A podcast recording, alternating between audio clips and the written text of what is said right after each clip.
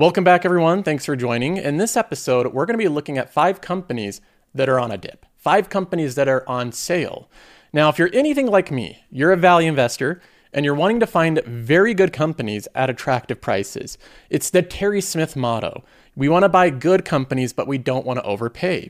The problem is, as you can see right here, we're looking at the S&P 500 chart. Year to date, the S&P 500 is up 15.86%. 15% year to date. And then the QQQ, these tech companies, they're up even more, 38% year to date. Now, if you're like me and you're looking at this, you're thinking, wow, a lot of these companies have ran up in price just this year. And it seems like yesterday they were so much cheaper. So you're trying to find deals in the market. What can we buy today that is on a dip? Well, that's what we're going to be talking about. I filtered for five companies that are trading at a substantial dip, and I've ranked them in order of the dip. Now, the way that we do this is not just by my opinion, it's not just by me saying they're in a dip. This is by a mathematical equation called the 200 day simple moving average. On Qualtrim, I've developed something called the Dip Finder. And the Dip Finder is a simple tool. You enter in a watch list, and then it takes your list of companies and it builds a chart that gives you a visual illustration of which companies are in a dip and which companies are in a price surge. If they're in a price surge, they'll be green above the x axis. If they're in a dip, they'll be in the red below the x axis. And then the percentage that it shows, whether positive or negative, is based on the simple moving average of 200 days versus the current price of the company. Now, the 200 day simple moving average is a technical analysis term to describe the momentum in a stock, whether it's negative or positive. So if a company has a negative 200 day moving average, that means simply put that the price is going down. The stock is becoming in a bigger and bigger dip. If the momentum's positive, then the stock is going up. So you have companies like Nvidia, where this one has heavily positive momentum. The stock has gone up like crazy this year.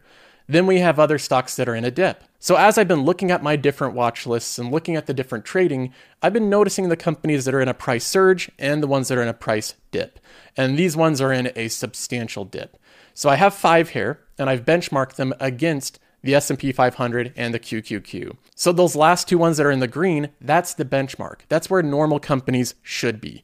These companies are obviously in the red. So let's go ahead and start off with company number one. And you may have guessed it, number one is Disney. And keep in mind, this is the small step of the five, not the biggest. So this is just number one. It's going to get worse from here.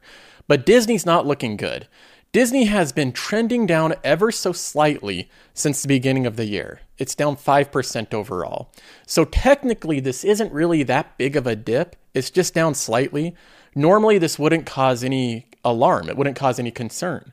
The problem with Disney is the more that you zoom out, the worse the picture looks. We zoom out to one year and it's down 25%. Then we zoom out to five years, still down 25%. That's really bad when you're still down that much in five years. Then we zoom out to 10 years and we have a 38% gain. A lot of companies had made that gain just this year. So, an entire decade lost. Disney, in my opinion, is one of the most tragic companies to have performed this poorly. I think it's especially sad because so many retail investors, so many average people, just normal people going about their day, have invested in Disney. We have families that have invested in Disney because they, they know the products. We visited the parks. We've seen the movies. We've seen how powerful the economics can be in this company. We have lots of people that are parents that buy Disney stock for their kids as kind of a starter stock, right? We have lots of people that have exposure to Disney, and the performance has just been terrible. Now the company is sitting at a 10 year low, back to prices in 2013. Bob Iger has come back to save the company from something that he largely started himself. He handed the company off to Bob Chapek. It was a total disaster. He took back over and he's trying to repair things. So there's a couple things that's happening with Disney that I think could possibly turn this company around, and I want to go through some of them now. The first bit of news here, if we go to the news section, is there's reports that Disney is in talks to spin off ESPN, or at least make deals with ESPN.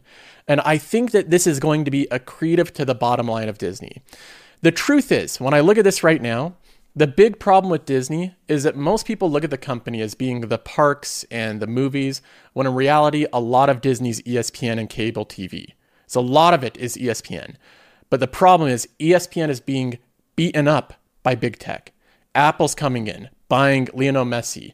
We have Amazon diving in and buying all these uh, all these sports rights to football and everything. But we have ESPN right now facing bigger competition than they ever have in their history. So a big portion of Disney is facing ever growing competition. And what Bob Iger is trying to do in this situation is find any way to monetize ESPN as possible. He considers ESPN not core to Disney. It's it's just not part of the magic flywheel of Disney. And I agree with Bob Iger. I don't think ESPN's core to Disney. If you look at the two products, I think that the parks and I think the merchandise and the cruises and the Broadways and the movies and the music, all of that is core to Disney. But ESPN, that's kind of a side thing. That seems like something a big telecom company would own. Now, if we actually go to the source of this rumor, it's from a website called The Information. They say that Amazon has had early talks with Disney about working on streaming versions of ESPN it is developing, said people familiar with the matter. The tech giant could offer the service through one of its streaming offerings, helping to expand its distribution, while possibly also taking a minority stake in ESPN. So Amazon might invest directly in ESPN.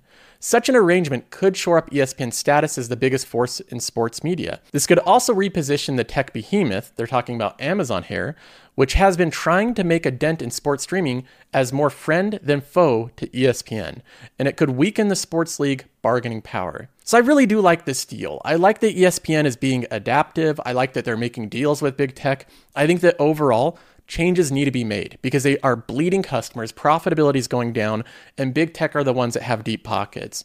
So I think this is a positive move for Disney. I think it will help offset some of the subscriber losses. This could be a catalyst to a stock that's really beaten up right now. Now, if we look at some of the fundamentals of Disney, the top line growth really shows no problems. If I was to look at this in just isolation, it shows a high amount of linearity, it's just going up in a straight line virtually. Some of this has been acquisition driven, so this hasn't been all organic, but the revenue growth is there. Disney's seeing its revenue growing. It's all the other metrics that look really bad. We have the EBITDA that stalled out back in 2018. It's starting to go back up a little bit, but it's still not not even close to there. We have the free cash flow.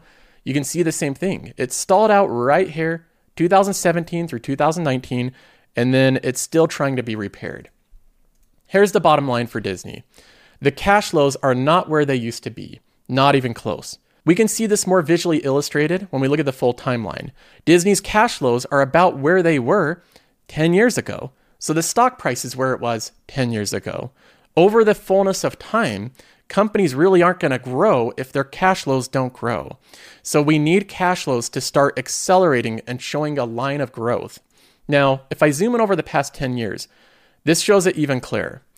We have right here from 2013 to 2022. But in 2023, they're starting to move to profitability in a bigger way. The streaming's getting closer to profitability. They're pushing for more change to instantly cut costs and raise profitability. They've had a couple movies do okay, which has been helping out Disney. So if I was to give it my best guess of what the cash flows will look like in 2023, I think it's going to be right around here. I think just under $4 billion. So I think we see about 3.6, 3.8 billion dollars in free cash flow, and then hopefully Disney can raise that year over year up to 5 billion, 7 billion and 8 billion. I think it's going to be very tough for them to get back to this 10 billion dollar mark. They are so far off from it and they face so much competition. But they could get back up to 3.6 to 4 and then up to 6 and up to 7. I really think that's attainable.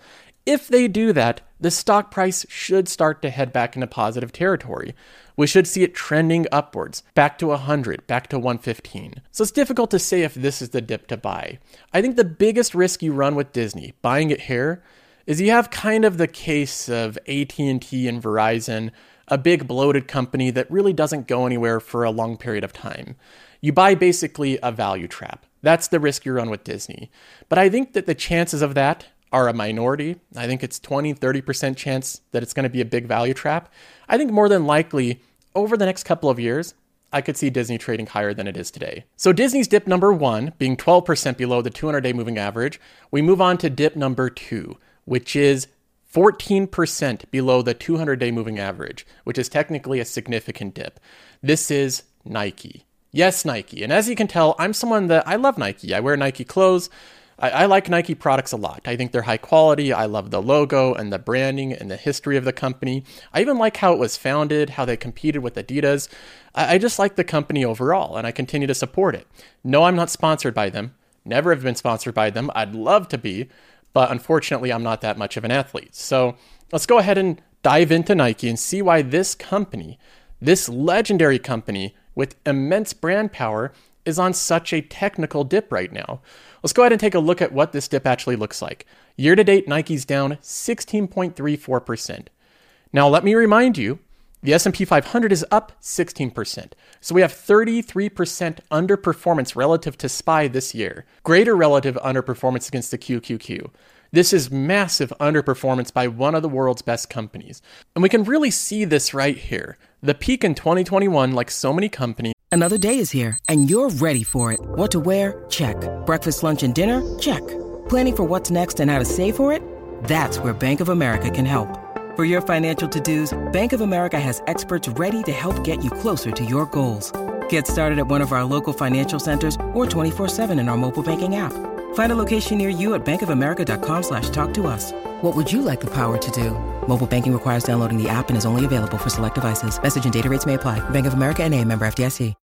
When you need mealtime inspiration, it's worth shopping Kroger, where you'll find over 30,000 mouthwatering choices that excite your inner foodie. And no matter what tasty choice you make, you'll enjoy our everyday low prices, plus extra ways to save, like digital coupons worth over $600 each week. You can also save up to $1 off per gallon at the pump with fuel points. More savings and more inspiring flavors make shopping Kroger worth it every time. Kroger, fresh for everyone. Fuel restrictions apply. And now it's back down to prices that are so much lower. And remember, in these type of cases, when the magic has gone away from these great stocks, when the price is really flattened down to five-year lows, that's a, a, usually a great time to start accumulating a position in a world-class company. So let's go ahead and see what's happening to Nike. The first thing that I want to mention that Nike's facing, like many other companies, I did an entire episode on how your returns are being stolen literally by thieves. They're stealing away your returns. Nike merchandise is being stolen at every step of the way from the freight that ships it over from the ocean to the warehouses, to fulfillment centers, to logistics centers, to the retail outlets. Every step of the way, organized crime is stealing from Nike. So they're having to invest a lot into preventing theft. And those investments weigh on the margins and profitability of the company. With both Nike and Disney, it's not the revenue that's being hit. The companies are growing revenue with tremendous levels of linearity, meaning it's literally going up in a straight line. Look at how linear that is. It's almost like a perfect straight line. We can zoom in over the past decade. This is what it looks like. Do you see any problems with this revenue at all? Nothing. For one quarter, it went slightly lower during a literal pandemic. A single quarter was it. Nike recovered much faster than most companies. So there is nothing absolutely nothing wrong with their revenue. The problem comes in with margins, with the actual profitability metrics. Their margins are being squeezed. One of them being theft and their investments into security eats away at their bottom line. Another thing that's a problem for them is extra inventory. See, these companies have to order a lot of goods and then they have to get rid of them. If they have extra inventory, they have to mark it down to get rid of it. And this is a big problem for Nike. So Nike had to do a lot of markdowns in their products. They had to sell a lot of their products in places they don't normally sell, like Costco's. And Costco's have very low margins. So to get rid of all of this inventory, it hurt their profitability. But if we look at this now, we look at the free cash flow here. This is over the past 10 years. We can see that it's still not that bad. We're having some decent cash flow. So it doesn't look terrible. We flip this to annual and look at it it looks like it's basically on track. We can look in the past 10 years, we can look all time. That doesn't look too bad, doesn't it? Looks like Nike's growing their free cash flow over time. And then if we look at the free cash flow yield of the company, I think it looks pretty good. The free cash flow yield is 3.19%. The stock based comp adjusted free cash flow yield is 2.7, so a little bit more expensive there. The big problem with the company in terms of the valuation is the forward PE because they are taking on losses from marking down products. So when we look at the earnings per share chart, this is where things get a little dicey with Nike, and we see a bit of a concerning trend here. So we can see it over time, and we can see the long term growth path of Nike. A lot of good linearity there. It looks like it's just going up over time. Then we see what's happening more recently. Let's zoom into the past 10 years. We see it growing over the past nine years.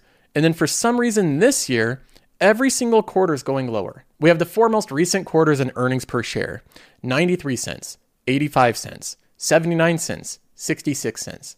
That is the problem right there. The most recent trend is that it's going negative.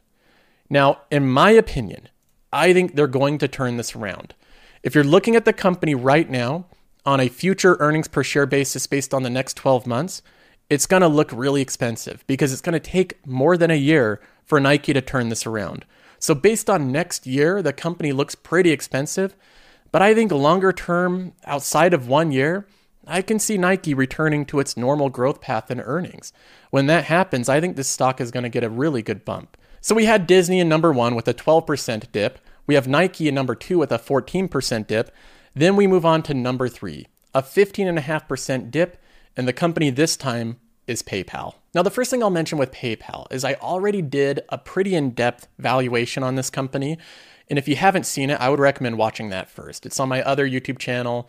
It's the video that literally says PayPal right on the thumbnail. And I walk through three different scenarios of projecting out the next five years of cash flows. I give a return distribution chart. And what it shows, the basic conclusion for this company is that even in the kind of worst case scenarios, the worst realistic case, it's not too bad. You just get subpar returns. So the downside with PayPal, by my estimate, is, is not too terrible. I don't think that investors are going to have a lot of downside buying at this price. Because if we look at the dip here, it's on a technical dip with its 200 day moving average. It's down 18% year to date. So it's down big while the S&P 500's up big. And then we have the past year, it's down 39% or 33% rather. The past five years, it's down 34%. And it went all the way from $300 per share, now all the way down to $61 per share. The trouble with this type of company is it's tricky. A lot of people were saying that PayPal is the cheapest it's ever been, it's on a dip, when the company was $90 per share. They're saying that it's it's the easiest dip ever. Buy the company now, and now it went from $90 to $61. And it's even gone down as low as $50. So you want to be careful with these type of companies. Just because a company's gone down in price does not mean it won't go down lower. And in many cases, momentum carries these stocks lower and lower. But if we look at the absolute valuation of the company, it is trading at a 15 forward PE ratio. Right now, the market multiple of just your average company is around 19 forward PE in the S&P 500. So it's actually trading below the S&P 500. This company's cheaper than the rest of the market.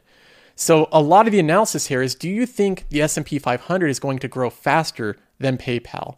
If you do, this company deserves to trade at a cheaper multiple. But if you think PayPal is a better company, higher quality, and it will grow faster, then buying it at a price cheaper than the S&P 500 makes a really good relative bet. We have another valuation metric here. The free cash flow yield of the company is 5%.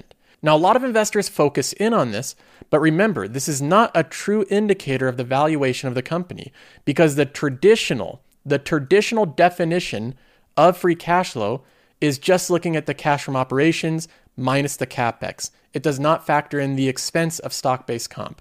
When we look at that, we can see that stock based comp eats up around one third of the cash flows. And that is a real cost to the investors. So you want to factor in this stock based comp. When we factor in the stock based comp, the company's trading at a 3%, 3.22% free cash flow yield, which I think is a true reflection of their valuation right now.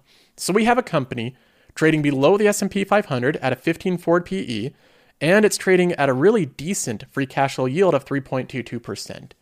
But the big question with PayPal is growth economic growth in the company.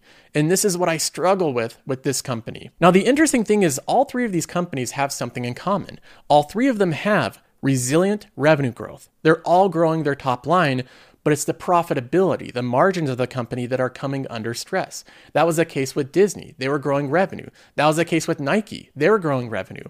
And that's the same thing with PayPal. If we look at PayPal all time since 2014, does this have any glaring issues right here? Can you really highlight a problem? Sure, it's had times where it's ebbed and flowed a little bit. I guess it's slowing down a bit to 7%, but that's still decent. That's above that's above GDP revenue growth. So this isn't where the problem is. The problem with all of these companies that are really struggling is the profitability of the company. If we look at the free cash flow, while the revenue is going up over time, the free cash flows are not going up. And this is, I think, the biggest red flag for me with PayPal. If I look at the past 10 years, this is what it looks like. We can zoom into the past five years. So this is quarterly, the past five years. Now, if we take out this one outlier here, we have an outlier for whatever reason, but we remove that out of the picture, we get a clean picture of what the cash flows look like. On a quarterly basis, it's almost literally flat for the past five years straight. So, why is the revenue going up for PayPal but the profitability remaining flat? Typically, when you have companies where their economics get worse over time, that is a result of increased competition. So, if we look at PayPal, they offer Venmo and then their PayPal transfer services. You can buy products online using PayPal checkout. Now, I don't know if you're like me, but when I go online and I'm shopping, if I'm on my phone, I use Apple Pay. It is so incredibly easy to use. I don't have to type anything into the website. And I use Apple Pay already. I trust Apple with that information. They have brand value and trust. Apple Pay has been an increasing competitor to PayPal with online transactions. PayPal seven years ago existed at a time where they were one of the only options to pay for things online. And now there's more ways than ever to pay for things online. So, what I see is maybe the primary reason why this company's struggling is an increase in competition. I think that that fact is undeniable, and it will be interesting to see how this one does. So that is dip number three, PayPal. So we have Disney in a 12% dip under their 200 day moving average, Nike at 14%, we have PayPal at 15.5%, and then we have the next one. Ulta Beauty at minus 15.75% below the 200 day moving average. This is a pretty significant dip for such a great company. Ulta Beauty does not get enough credit. This stock is incredible. It really is an incredible stock. And it's one of those sleeper stocks where it's one of the biggest winners over the past decade, but most people really have no clue. They've never heard of it before, aside from just being some retailer. In the past decade, Ulta has given 302% returns. This company is an absolute beast. It's a great growth story. It's an economically sound company. But if we look year to date, we can see that we're we're running into some trouble. It's selling off a bit. It used to be at five about 550 up here, and now the company's trading at what? It's trading at 407. So from 550 to 407, there we get our dip. Now let's go ahead and take a look at what's causing this dip for Ulta and what we see in the future of this company. First of all, when I look at what's causing this dip, it can be a number of factors, but I think the biggest reason why is overall market uncertainty, interest rates going up, people being fearful of a recession, and them not wanting to own retailers. Ulta Beauty is a retailer that sells a lot of beauty products, makeup and hair products, all that type of good stuff. Now, if there's market hesitancy, if people don't want to own these type of companies, that might be an opportune time to jump in if you don't agree with the market that we're going to go through a huge recession. Another thing I'd like to point out is this is a beauty company. Can you spot the recession on the chart? A little game I like to play. Where's the recession? In this chart, we did have one of the worst financial crises ever in the history of this country. But yet, back in 2009, right here, 2007 to 2009, I can't see it. If you were just reliant on this chart to see trouble, you would not be able to identify it. Ulta continually grew throughout the recession. They opened up more locations, they remained profitable. That's a very good track record. We actually ran into more trouble with Ulta during the store closures. They sent all their employees home. They still paid them while they weren't working. The company treated their employees excellently. That hit their revenue a little bit, but Ulta was in such a good situation, they still made it through uh, the 2020 COVID pandemic without much trouble. Now, again, we look at these other metrics here. I just want to study the history of this company for a minute. Look at the free cash flows of Ulta. Since around 2003, we're a little shaky, but this wasn't a problem with the company. If you look back what they were doing, they were reinvesting this cash flow at very high rates of return. So all the extra cash they had, they put into capex. The capex at that time was opening up new locations.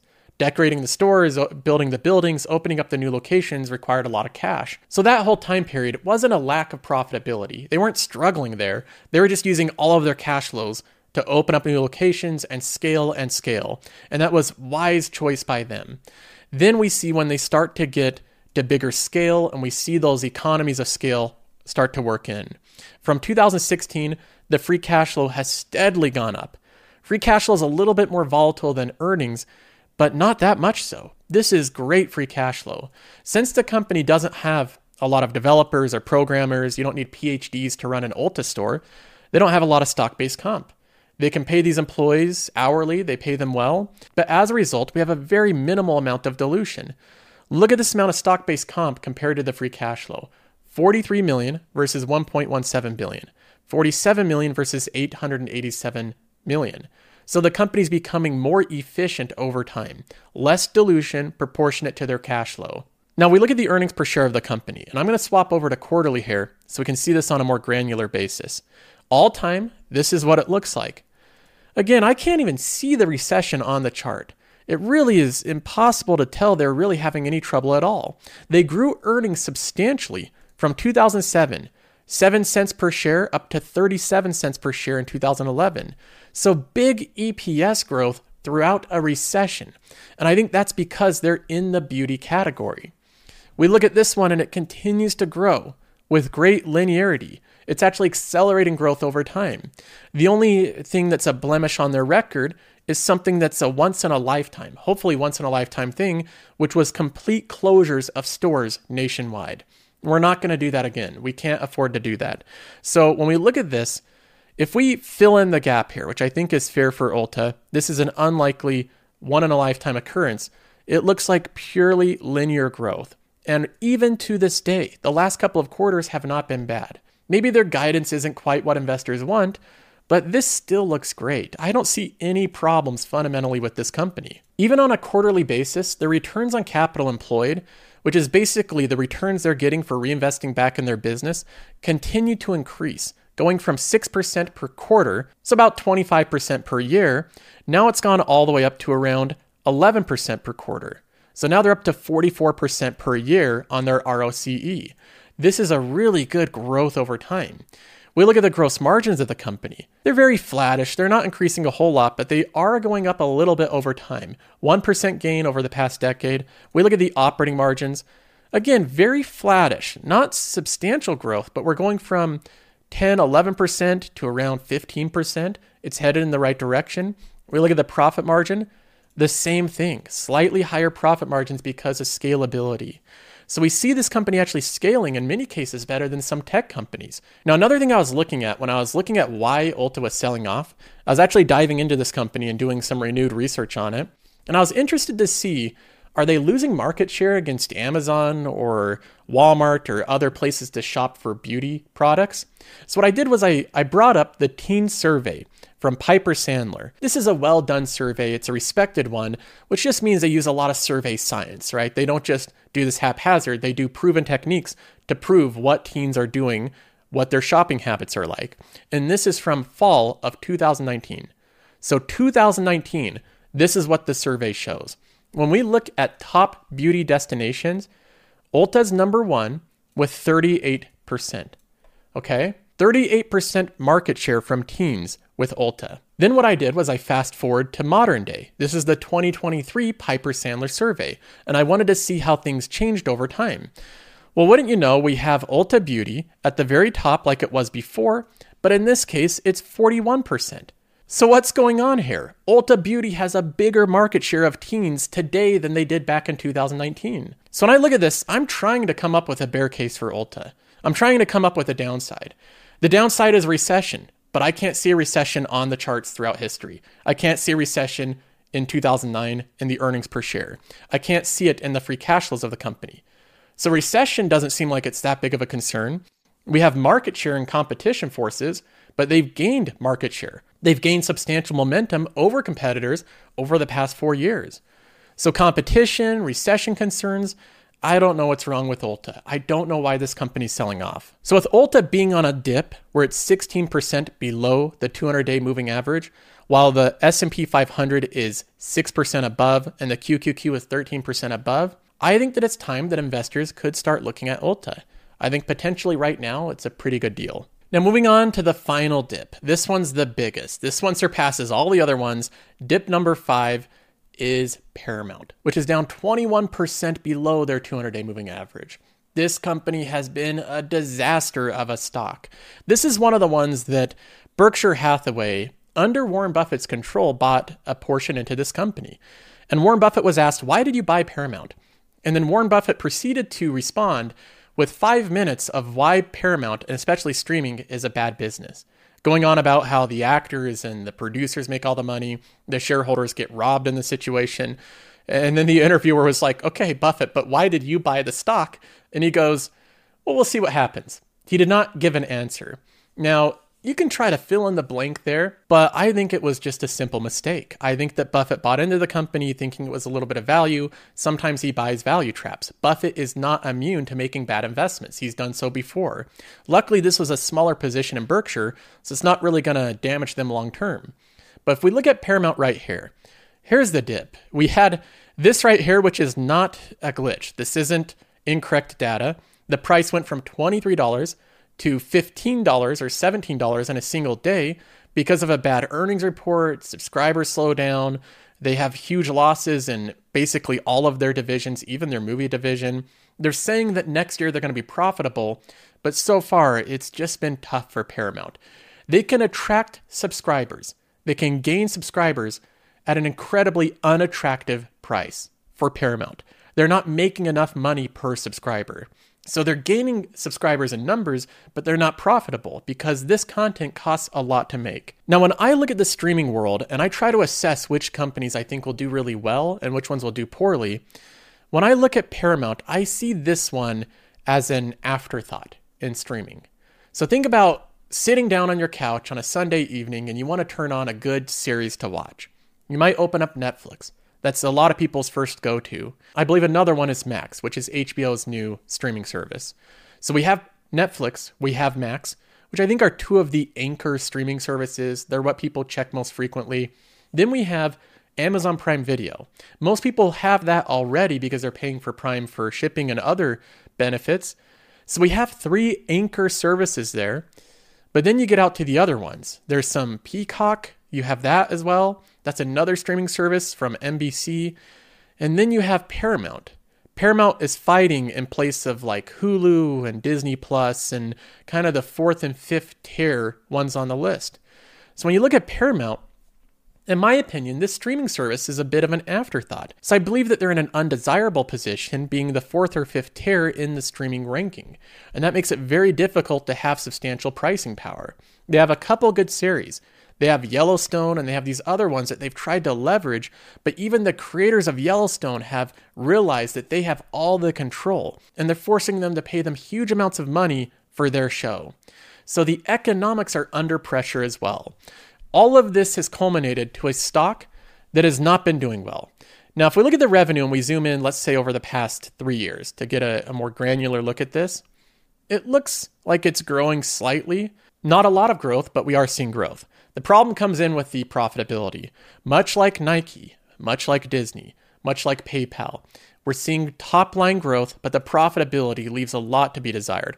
Over the past five years, the EBITDA has gone from 1.5 billion, 1 billion per quarter, down to the negative, minus 1 billion, flat. $93 million in EBITDA lost last quarter, 630 million three quarters ago. Now, the thought here is that they're going to be profitable in 2024 and they're streaming and the EBIT is going to swoop back upwards. But right now, it doesn't paint a pretty picture. We look at the free cash flows. This looks even worse. We can erase a little bit of the history and just go to the past five years. This is a horrible free cash flow view. It just looks awful. PayPal looks better than this. At least PayPal is consistently in the positive. But what we're getting with Paramount is negative free cash flow after negative free cash flow quarter after quarter. So I look at all of these profitability metrics. We can throw a net income. Looking over the past five years, this looks no different. It's going in the negative. And the earnings per share, maybe the most important one, also looks really bad, going in the negative. Again, they have said that it's going to swing back positive in 2024. So they have guidance long term that looks positive. But remember, the executives can say whatever they want. Of course, they believe they're going to earn money in 2024, but they're facing competition that does not care about their projections. Netflix and Max do not care about the profitability of Paramount, and they're going to compete fiercely with them. Now, if we look at the valuation of it, the cash flows look a lot different than the PE ratio of the company. The cash flows look horrible. They're negative right now, negative free cash flow yield because the cash flows are negative. So, of course, that makes sense there. We can't really value the company based on cash flows right now. But when we look at the PE ratio, because of their analyst projections of the next 12 months of earnings, it's trading at a 13 PE, which, if that's accurate, the company is very cheap. The commodity multiple, meaning the price a company trades at if you think there's going to be no value creation whatsoever, is around 13. So this company's trading at a commodity multiple. Investors are pricing it right now as though it's basically a static company that's not really going to create value or destroy value. That's what it's priced as. So if your thesis is that Paramount will create a lot of value over the next five years, it is dramatically undervalued. In that case, it is a buy. But if you think that Paramount is going to continue to struggle to create any real value, and it's not really going to destroy value either, then it's priced appropriately today. When I look at this and I compare this against the other companies, I still don't like Paramount. I still rather own Netflix, and I do own Netflix today. So I'm coming at this from a biased perspective. I really think that Netflix is in such a more enviable position. Netflix is projected to, they're just gushing cash flows at this point. It's literally just a cash flow beast Paramount is not at that point. So while I think there is a case for Paramount if you're a deep value investor trying to buy the cheapest companies and hope for a turnaround story, this might be a good play. And for whatever reason, Buffett owns it, so you have that as well. But I don't base my buys off of super investors. I won't buy it just because Buffett owns it. I think Netflix is far better. Netflix is the one I own. Now, in terms of these five companies that are all on a dip, the one that I think is currently the best value and the one that I am the most attracted to buying today is Ulta. I think the company's fundamentals look the best. I think it's in a very enviable position. I've not seen any weakness in their fundamentals whatsoever. And I think any predictions of doom and gloom because of economic turmoil in the future is likely to have minimal impact on Ulta compared to other companies. So, in terms of what I may buy out of these five companies on a dip, I'm leaning more towards Ulta than any others. But I also think that there's a case to be made for Disney, for Nike, and for PayPal. The one that I would avoid personally is Paramount. But that's my thoughts. Let me know if you agree or disagree. I hope you enjoyed this overview of five companies on a dip, and I'll see you in the next one.